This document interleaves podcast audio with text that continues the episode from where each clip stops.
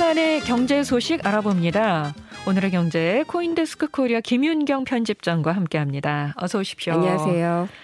경유 가격도 많이 올랐더라고요. 네. 예, 뭐 휘발유 가격 오른다 오른다 뭐 이런 얘기를 저희가 많이 전해 드렸습니다만 지금 뭐 경유 가격도 많이 올라서 거의 휘발유 가격이 근접했다고. 네, 주유소 하죠. 가보시면 알겠지만은 지금 경유 가격이 리터당 2,000원 정도 가까이 됐어요. 어. 1,918원 선입니다. 유가 정보 사이트 오피넷에 따르면은 전국 경유 평, 평균 판매가가 1,918원 선인데 이게 2008년 7월 이후에 14년 만에 가장 비싼 가격이고요. 네. 휘발유 가격도 지금 한 2,000원 정도가 되니까 어, 거의 지금 차이가 안 나고 있는, 많이 좁혀져 있는 그런 상황이고, 서울 일부 주유소에서는 경유 가격이 휘발유 가격을 넘어선 것도 등장을 했다고 합니다. 그러니까요. 제가 그런 모습을 본 적이 없었던 것 같은데, 경유 가격이 휘발유 가격을 넘어섰다? 이게 제 기억에는 없거든요. 2008년에 잠시 그런 적이 있었습니다. 아, 그 예, 그러니까 경유 가격이 왜 오르는지를 보면은 이제 예. 이유를 짚어보면 알 수가 있는데 일단은 국 국제 경유 가격이 많이 올랐습니다.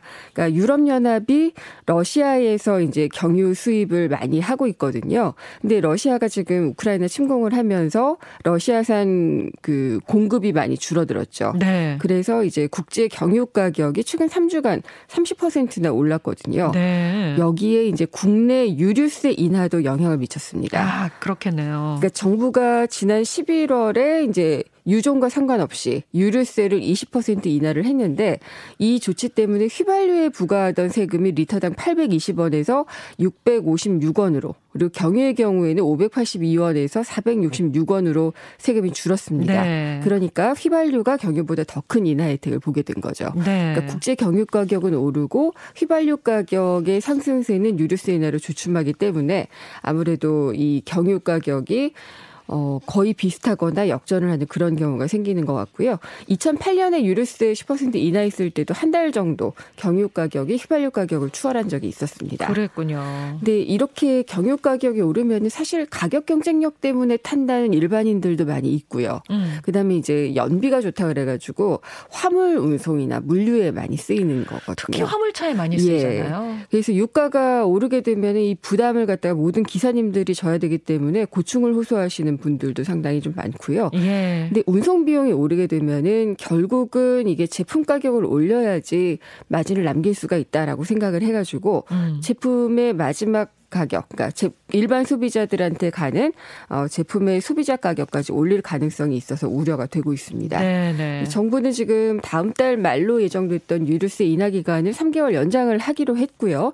그리고 이제 국제 유가 추이를 보면서 지금 유류세 인하 폭이 20%인데 요거를 최고 한도인 30%까지도 높일 거라는 그런 예상이 좀 나오고 있습니다. 아, 네.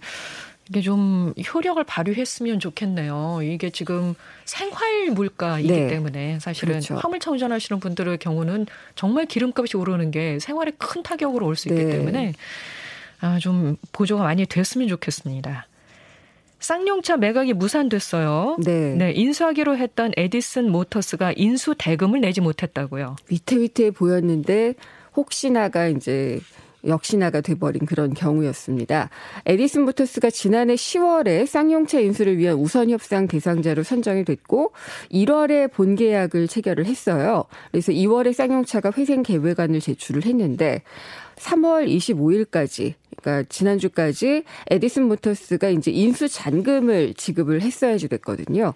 그게 이제 전체 그 인수 가격이 3,100억 원이고 300억 원의 그 계약금을 냈는데 나머지 훨씬 더 많은 2,700억 원에 달하는 인수 잔금을 법원이 지나 정한 날짜에 납입하지 못했습니다. 네. 그래서 인수가 불발이 됐는데 에디슨 모터스가 그동안 돈이 있느냐 인수 여력이 있느냐 이런 것들을 두고 의심은 적지 않았어요. 어, 그랬어요? 예, 그러니까 자금력이 없었기 때문에 이제 에디슨 모터스가 인수 협상 대상자가 됐을 때 어, 자신들이 돈을 끌어오겠다고 얘기를 했었어요. 아. 그러니까 재무적 투자자 FI를 유치를 해서 자금을 마련할 계획이었고 처음엔 사모펀드 키스톤 PE가 참여하려고 했었다가 투자를 철회를 했고요. 그리고 KCGI라고 또 다른 사모펀드도 이제 컨소시엄에 들어가 있는 것으로 얘기 얘기가 됐는데 최종적으로는 참여하지 않은 것으로 확인이 됐습니다. 네. 그래서 이제 그 쌍용차 주식을 취득할 컨소시엄 구성원으로는 에디슨 모터스 그리고 이제 관계사인 에디슨 EV만 명시가 됐는데 이 에디슨 EV라는 회사는 4년 연속 적자 그러니까 영업 손실이 발생을 해서 관리 종목으로 지정될 위기에 놓인 그런 상황이라서 자금을 댈 수 있는 여력이 있는 곳은 음. 아니었습니다. 음, 그럼 쌍용차는 어떻게 되는 겁니까? 어, 그러니까 지난해 4월에 기업 회생 절차를 개시를 했고 이 법적 인가 기한이 1년 6개월입니다. 그래서 오는 10월까지 어, 기한 내에 인수자를 찾아야지 회생 계획안이 인가가 될 수가 있습니다. 근데 만약에 그렇지 못할 경우에는 법원이 주도하는 인가 후에 인수합병 절차를 밟거나 최악의 경우에 인수자를 찾지 못할 경우에는 청산 절차에 들어갈 수도 있습니다. 이론적으로는요. 네, 네. 근데 이 매수자를 찾는 게 쉽지가 않고요. 그다음에 공적 자금을 투입하는 것 이건 역시 사실은 쉽지가 않은 그런 상황입니다. 근데 청산이 돼도 큰일입니다. 대규모 인력 구조 조정도 불가피하고 또 이제 협력사들 400여 개에 달하고 있는데 타격도 엄청나기 때문에 어 이조차 쉽지 않다는 얘기가 나오고 있습니다. 그렇죠. 근데 예. 이 매수자를 찾기 쉽지가 않다는 것이 이제 지난 본입찰 때도 에디슨 모터스가 사실 유일한 어, 입찰자였거든요. 그리고 이제 인수 규모도 작지가 않고. 근데 쌍용차에 그러면은 뭐 다른 투자자들이 더 달려들기에 그렇게 유망하지 않느냐라고 이야기를 하실 수가 있잖아요. 근데 상황이 그렇게 좋지는 않습니다. 지난해 매출이 전년 대비 비해서 이제 18% 18% 가량 줄었고요. 영업 손실도 계속 내고 있어서 어 작년 영업 손실이 한 2,900억 원대에 달하고 있습니다. 네. 신제품 나온다고 하고 또 이제 고급 고군분투하고 있는데 어 과연 이제 또 전기차 나오고 이런 미래 모빌리티 전략을 잘 세우고 있는지 여기에 대해서도 좀 지적의 목소리도 좀 나오고 있죠.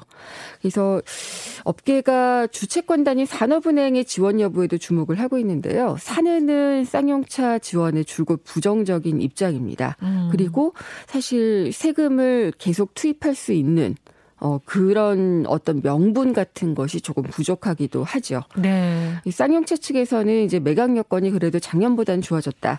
뭐 신제품도 나오고 많이 개발하고 있고 그렇다라고 얘기를 하면서 재매각에 자신감을 보이고는 있는데 인수 여력이 있는 든든한 주인이 나타나면 좋겠지만은 현 상황은 좀 여러모로 불투명한 게 사실입니다. 그렇군요. 자, 다음 소식 가보죠. 대통령직 인수위원회가 임대차 3법을 손보겠다고 밝혔습니다. 네. 윤석열 대통령 당선인이 공약에서도 언급했던 것이죠. 사실 세입자의 주거권을 보장을 한다거나 또 뭐 임대차 시장의 투명성 제고 이런 것들을 위해서 임대차 3법을 통과시킨 2년 전에는 상당히 세입자들이 반겼어요. 네. 근데 그 이후에 이제 전세값이 오히려 좀 오르고 그다음에 집주인들이 아 이게 목돈이 묶이게 되니까 이거 월세로 받아야겠다 해가지고 월세화되는 그런 세입자의 전가하는 모습들이 나타난 예. 거죠. 그래서 예. 부작용이 적지 않았던 게 사실입니다. 그래서 이 지금 시행 2년이 되는 올해 7월 말부터 계약갱신 청구권을 소진한 물건들 그러니까 세입자가 2년 기한으로 기존의 전월세 계약을 1회 연장할 수 있는 이 기회가 계약갱신 청구권인데 이게 만기가 되면서 신규 계약의 형태로 시장에 지금 나오게 되면은 전월세 가격 더 오를 수 있다. 음. 이런 우려들이 좀 나오고 있거든요. 네. 어, 근데 임대차 3법은 이외에도 이제 집주인이 계약을 연장할 때 전세금이나 월세를 기존 계약보다 5% 이상 올릴 수 없도록 제한을 두는 전월세 상한제가 있고요. 네. 또 이제 전월세 신고제라고 있습니다. 주택 임대차 계약을 맺으면은 30일 내로 이제 뭐 당사자와 보증금, 임대료, 임대 기간 뭐 이런 것들을 계약 상황을 관청에 신고하는 것을 의무화 하는 게 이제 전월세 신고제인데 이세 가지를 다 선보겠다 라고 음. 입장을 밝혔죠. 네. 구체적인 방안들이 어떤 것들이 나오는지 좀 지켜봐야 되겠네요. 알겠습니다. 지금까지 코인더스크 코리아 김인경 편집장 고맙습니다. 감사합니다.